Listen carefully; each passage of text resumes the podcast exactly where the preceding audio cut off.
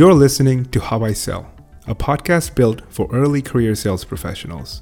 You'll hear stories, best practices, and guidance from top sales leaders on what it takes to become a sales superstar. Today's episode is made possible by Ramp Careers. Ramp is on a mission to build the next generation of workforce-ready talent.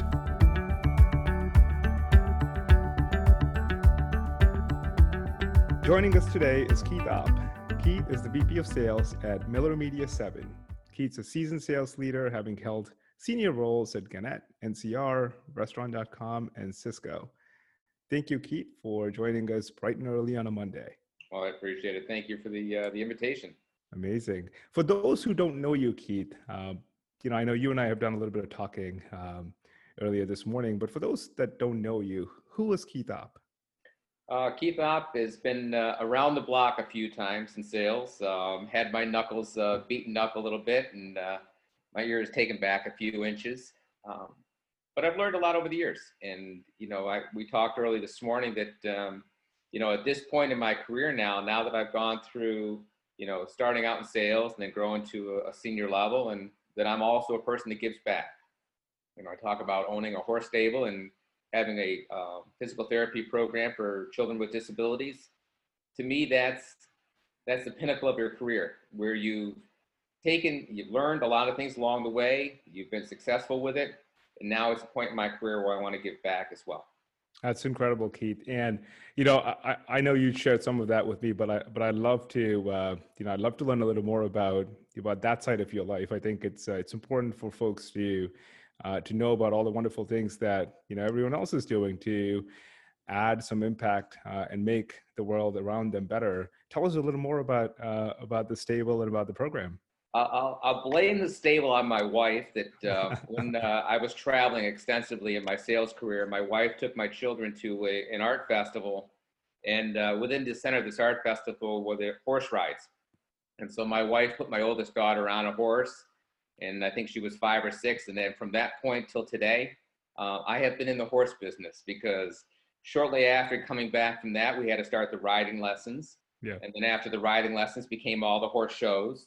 And from the horse show became buying my very first horse for my daughter, and then buying my first horse stable. And then uh, today we have a, a large horse stable. Uh, we do boarding out here, and we have a physical therapy program for uh, children with disabilities. That's uh, that runs uh, ten lessons a week out of here, and that is just growing like wildfire, in addition to the lessons that my uh, oldest daughter teaches as well. So that's that's incredible. I'm uh, I'm assuming the answer to this question is a yes, but uh, but are you a good rider yourself? Uh, I do ride. Yes. That's awesome. That's I mean, awesome. Am I as good as my daughter? Oh no, God no. But I can still stay on the top side and not fall to the bottom side, so we're okay there. That's that's incredible. Thanks for sharing that with us. It's uh, you know it's uh, again I'm I'm incredibly impressed with uh, with the work that you're doing, and I and I truly hope that you know those who are able to give back find avenues uh, uh, to give back like like you are. Let's uh, let's let's reminisce a little bit. I think it's kind of fun to to go back in time uh, a little bit and start with your early career, right? And I I find your early career so fascinating. So you went to school, you went to R I T, and you graduated with a business degree. How was how were you like in uh, in in college? So college was was pretty brutal. I mean, you look at some of the colleges that are out there that are on a, a semester system, and you know you go for your your uh, fall semester and your spring semester. Mm-hmm. Well, R I T was on a um, trimester program, so literally every ten weeks we were changing our courses. Um, so almost a rapid fire machine gun as to the way we went to school. Um, I, you know, I would come home at Christmas on the nineteenth or twentieth of December, mm-hmm. and have to be back in school January third. And all of my friends were going back to school at the end of January. And I'm like, this, this isn't fun, guys. This is, this bites. But hey, came out with a good degree and yeah. uh, got a career right out of college, which at the time, a lot of kids were struggling. It was yeah. not a great time coming out of college at that point. And I know we've had a couple repetitions of that over the years, um, you know, with the economy, but it was tough. And I was lucky and blessed to get a, a job right out of school.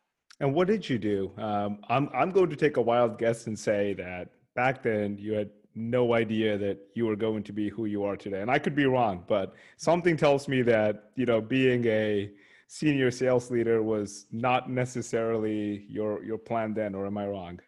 No, I think um, I knew I wanted to get in sales. Yeah. Um, you know, I was very competitive um, all the way through high school and college. Um, definitely sociable. You know, I was a bartender through college. I worked at some of the nightclubs in Rochester and um, had a lot of fun with it. So getting out there in front of people wasn't anything that I was scared of. Yeah. Um, but I got into um, sales and food service. Amazing. So this is where I had initially come into work with the Sysco Foods, mm-hmm. and I was very fortunate to get there. They only hire one new um, salesperson a year right out of college, and I was fortunate enough to get that role and uh, join Sysco. I won't even tell you what year, but many years ago. My uh, my very first job was uh, was also in the restaurant business. I worked both at Subway. Uh, that was my first job, rolling sandwiches, and. Uh, and also another restaurant, and Sysco was the supplier at, uh, at, at both the facilities. And I was amazed at how down uh, pat that they had their supply chain, uh, never missed a delivery. Everything was just, uh, you know, it hit the spot every time. How was, how was your first few years at Sysco? Um, what, what were you spending your time doing?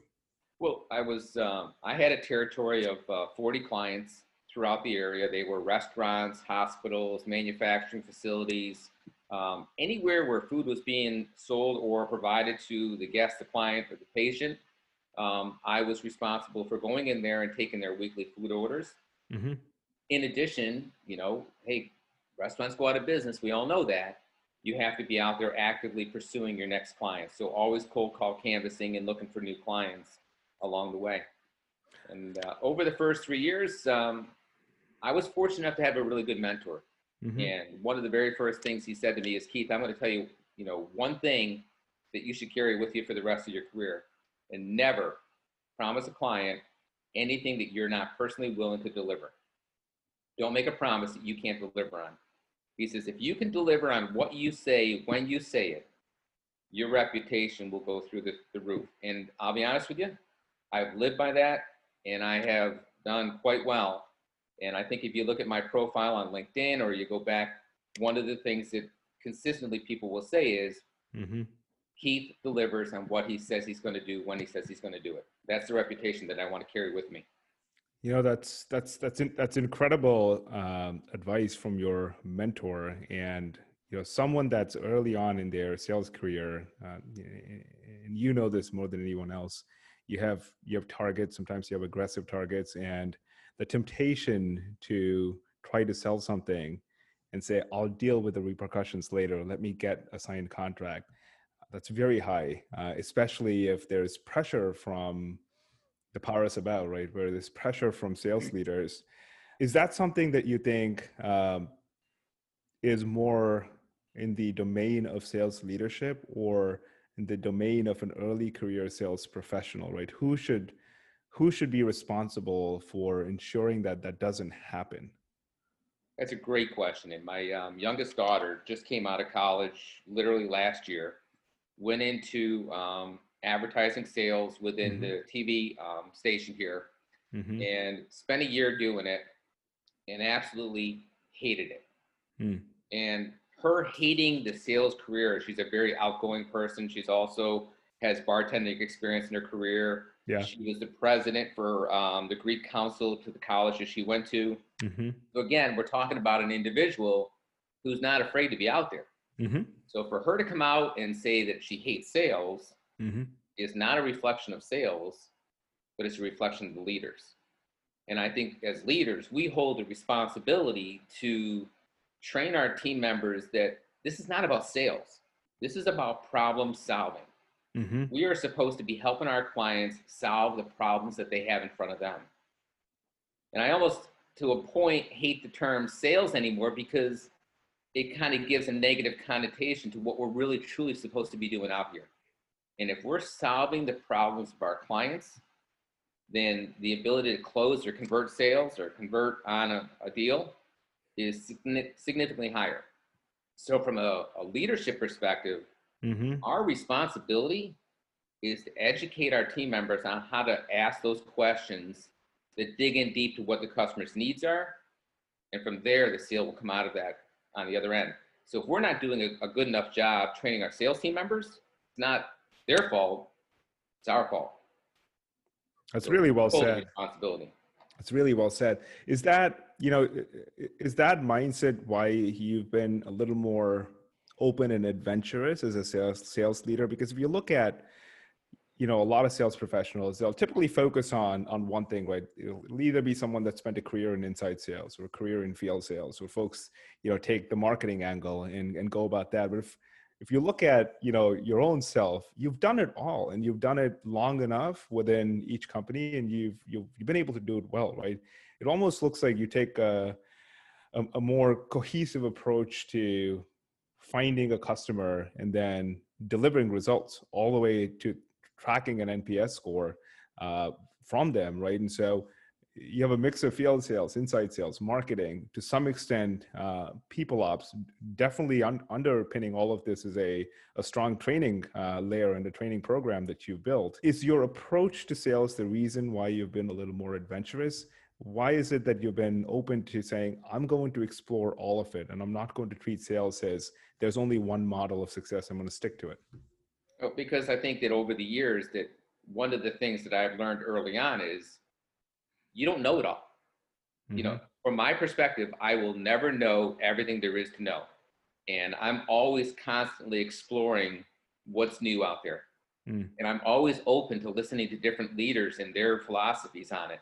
You know, one of the things that I do every single week is I'm on LinkedIn connecting with thirty, forty, fifty different people. And I'm asking them, I'll ask them a question, you know, mm-hmm. and I want to kind of hear feedback. And it's interesting to hear the dynamics of people that are open to sharing to those who are closed doors, and they don't, it's like they've got some secret recipe out there that nobody else is ever going to learn. And I'm like, you're out of your mind. We've all learned it. You know? So I don't know what you're being so closed door about. But it's it's those individuals who are open that I'm absorbing as much as I can from them. Mm. You know, and one of the other things that, you know, we often look at is from marketing and sales. You know, I look at it from the fact that we run, you know, in tandem together. Mm-hmm. And so for me to spend, you know, five years of my career as V P of marketing mm-hmm. was for me to really dive in deep to what is all involved in there, from creating everything that's behind the scenes, the content, to digital media and everything else that's associated with helping to drive the sales team forward. Mm-hmm. By having an understanding and a layer of empathy for that. Mm-hmm. It means that the next time I'm connecting with a marketing manager, it's a whole different conversation because I've sat in that chair. Mm-hmm. And, all right. And so it's not me telling them how to do their job, but it's for us to have, you know, an alliance together to talk about strategy and what's going to work for, for both sides. Mm-hmm. So from the marketing side, I'm sharing, you know, what's involved in the sales process and understanding what they're going through to try to help support us so that together we're working, you know, delivering a better Uh, approach for our clients. Yeah, no, that makes that makes a lot of sense, and it, it sounds like you're you're open to learning um, absolutely constantly, and that hasn't changed to this day. And you know, something that's a little bit something that I'm curious about in the theme of being open is the year two thousand, when that was arguably the biggest dot-com crash that, you know, I think we've seen in a long time. You decided to join Restaurant dot com, which, uh, you know, is, a, is an interesting move. It's a bold move. What was your thinking? What, you know, how did that transition happen? Have you never opened up a dictionary and read the definition of insanity? Is that, you know, to a certain degree, my father was a senior exec at I B M. Yeah. And, you know, thirty years there, you know, leading their um, research and design labs. And I called him on the phone and said, Dad, I'm leaving Sysco, who at that time was a, a you know, three to five billion dollar company gro- growing rapidly. That's right. And he said, why? And I said, because I need a new challenge. Yeah. I need something different. And mm-hmm. I walked into Restaurant dot com with zero clients. Mm-hmm. You know, there was four of us, five of us sitting in a room. That was it. That was the entire Restaurant dot com.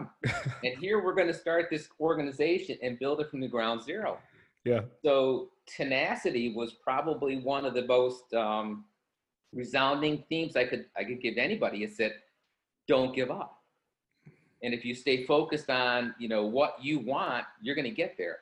And so we grew from zero clients to two thousand twelve, we had nineteen thousand clients, zero revenue. We grew it to sixty-six million dollars of revenue. It's incredible. I had zero team members. And by the time I left, I had a team of over one hundred. You know, and so you think of one hundred people on your staff and how many people you've hired over a twelve-year period that have succeeded and those that have failed, right? Mm-hmm. Um, and then grown that that ship. And I took people fresh out of college who then became my managers, who today are V Ps of other organizations. To me, that is a resounding definition of success. What was the what were some of the qualities, right, of these people? You know, and you've you've spent a you spent a decade at restaurant dot com, and, and quite honestly, it takes that long to to grow a business from zero customers to to a point where you have sixty-six million in revenue. Of all the people that you had hired uh, fresh out of college, what are some of the attributes that have made some special uh, than the rest? Number one, positive attitude. Mm-hmm. Number two is competitive. Number three is the fact that they can communicate an idea or a thought process well. So if I'm asking you a question, keep your, your answer concise and on point to what I'm, I'm asking of you. Mm-hmm. And if you can really hit on all three of those things, I'll teach you the sales process. Mm-hmm. I'll teach you the product. I'll teach you how to, you know, to approach a client. But you have to have that internal drive. You have to be able to communicate well, and you have to have a positive attitude. The rest of it's easy. And those are, that's a good framework. And I think those are things that would serve you well in any career, whether it's sales or something else that uh, that people choose to do. What was the hardest part, though, of of of building something from the ground up and sticking to it uh, through thick and thin? Because two thousand, tough time. Yeah. two thousand eight, another tough time. Um, what was the hardest part of, of of doing this? Well, the beauty of what you mentioned there is tough time in two thousand, tough time in two thousand eight. But when the economy went negative, mm-hmm. our business thrived. Because when the economy was tanking, we were people were able to come to our site and buy a gift certificate at a discounted price to go try out new restaurants. So mm-hmm. a twenty-five dollars gift certificate might cost you ten dollars. So when the economy's tough, people are looking for savings. So they were all coming, they were migrating in our direction. The other thing that happened, and as tragic as it was, was when nine eleven occurred, mm-hmm. uh, we took fifty percent of our inventory, fifty percent of our available gift certificates, and we gave it to eBay so that they could actually use that as the way to drive money for the families of those that were affected by nine eleven. So we were on the front page of eBay for probably six to eight months. Mm. You know, it's one of the largest donators to this charity that they were, um, that they had run. Mm-hmm. And so that gave us household brand recognition. And then out of that, you know, the rest of it, they talk about, you know, many books that we've read, but one called The Tipping Point. Mm-hmm. And I think that was the tipping point for restaurant dot com, where we went from, you know, a nice to have to a household recognized name. Mm-hmm. And then from that point going forward, we had to be very diligent to taking care of our customers, being the restaurants, mm-hmm. but equally so, taking care of our customer who was the consumer, utilizing the gift certificates that could be applied to the restaurants. Yeah. Uh, you know, it's, it's, it's, it's interesting because that move to, um, to partner up with eBay stems from a wanting to do good mindset, right? But it also seems to have, um, a sound business reason, and it seems to also have spurred the next level of growth for the business.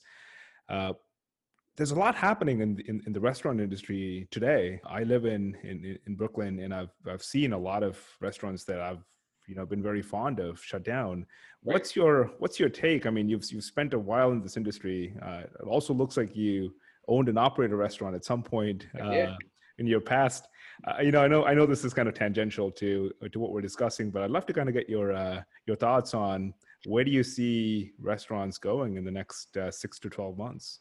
Well, I think what we're, we're finding out um, rather quickly is those restaurants who were kind of forward thinking and had online takeout delivery options on their sites and were utilizing that as a piece of their business, mm-hmm. have been able to survive through this, this situation.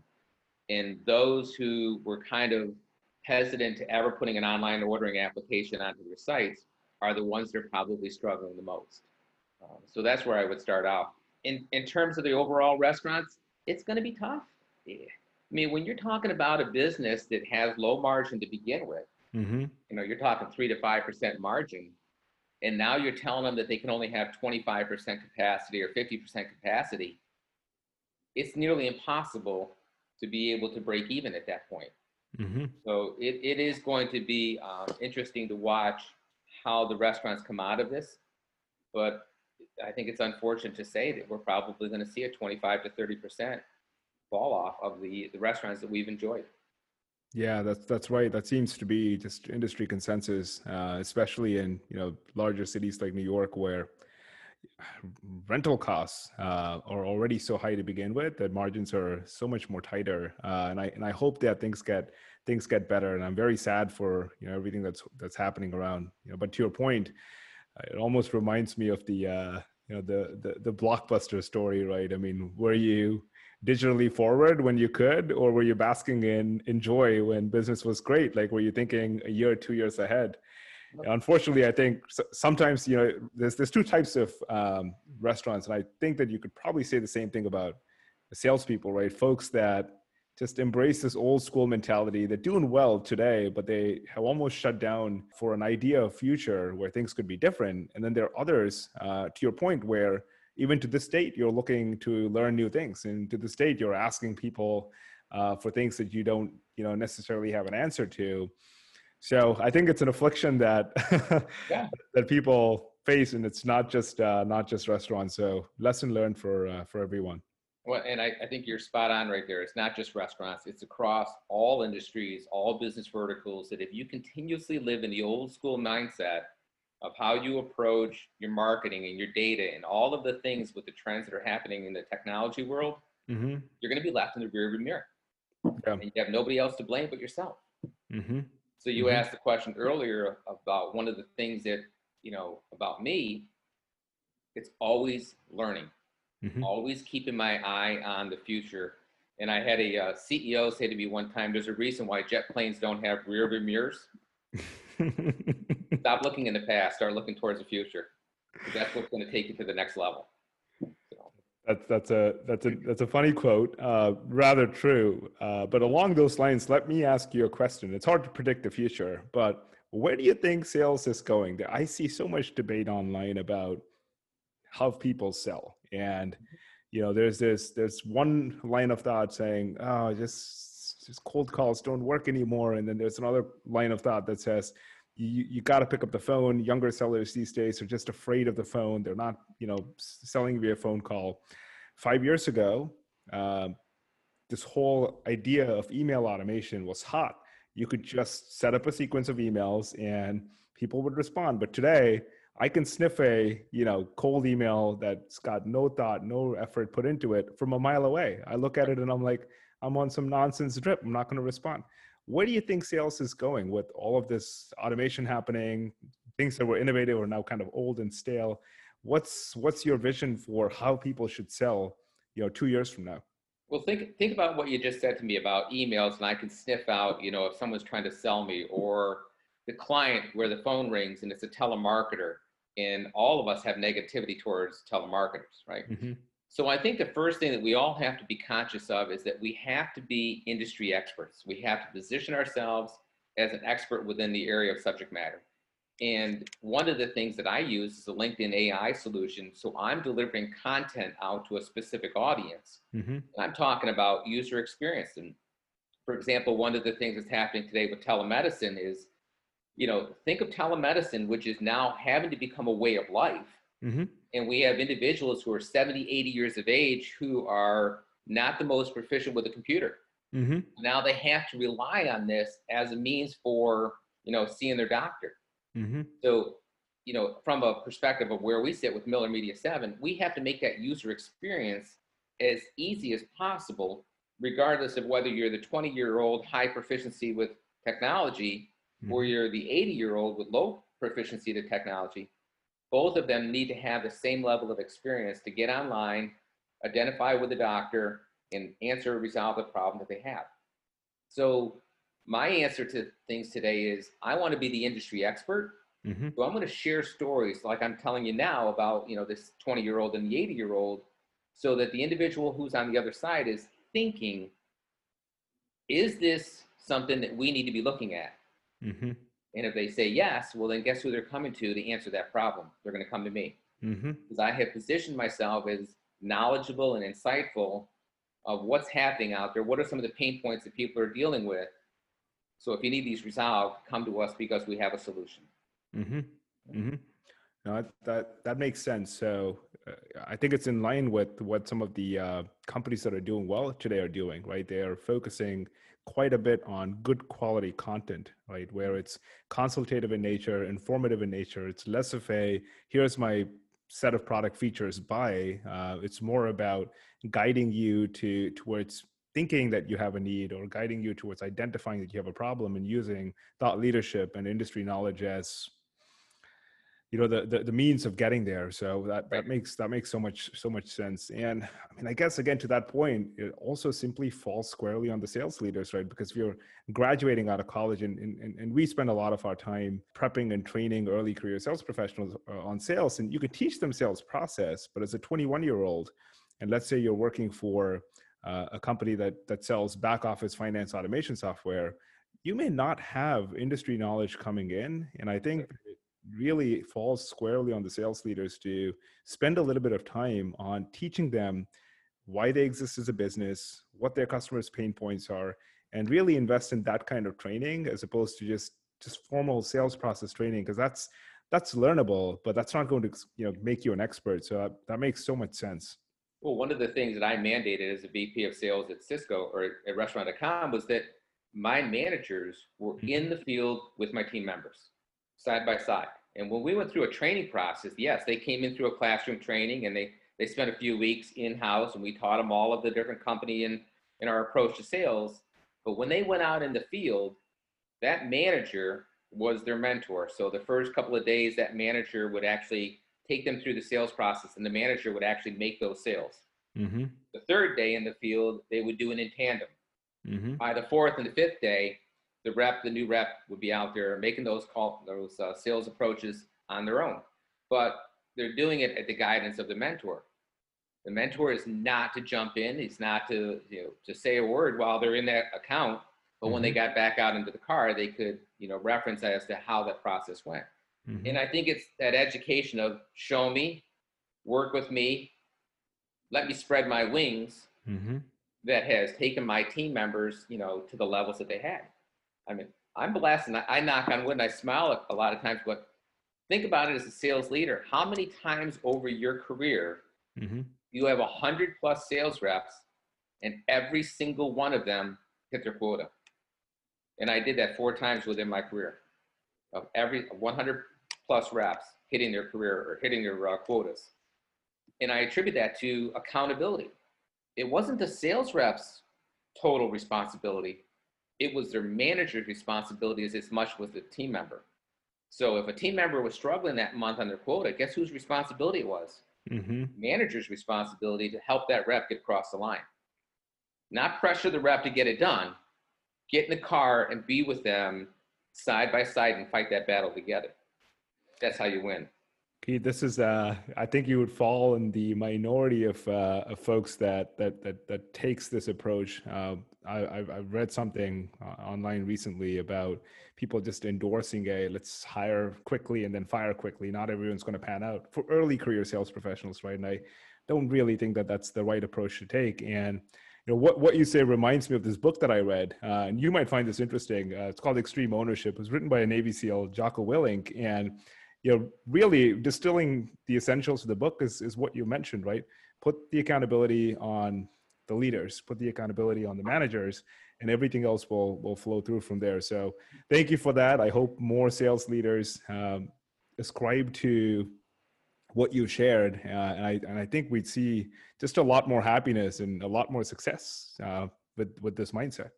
Well, you think about how much do we invest in training somebody, And then what what do we say to our clients, or what do we say to the audience within the areas that we're trying to target as far as the um, the, con- the client or the uh, the business, if our company is seen as a company that has high turnover all the time? Mm-hmm. When you have consistency of a rep within a geographic market, you are going to own that market over time. Mm-hmm. You know, word of mouth, reference, you know, taking care of the customers, that has a high resolution, you know, resignation to getting additional people to come on board. And I and I think what happens is that, you know, this churn and burn fast. Mm-hmm. You get a reputation like that, guess what happens when, you know, the next rep walks into that client and they said, you're the third person that's walked in from that company in the last, you know, two years. Mm-hmm. Get out. Mm-hmm.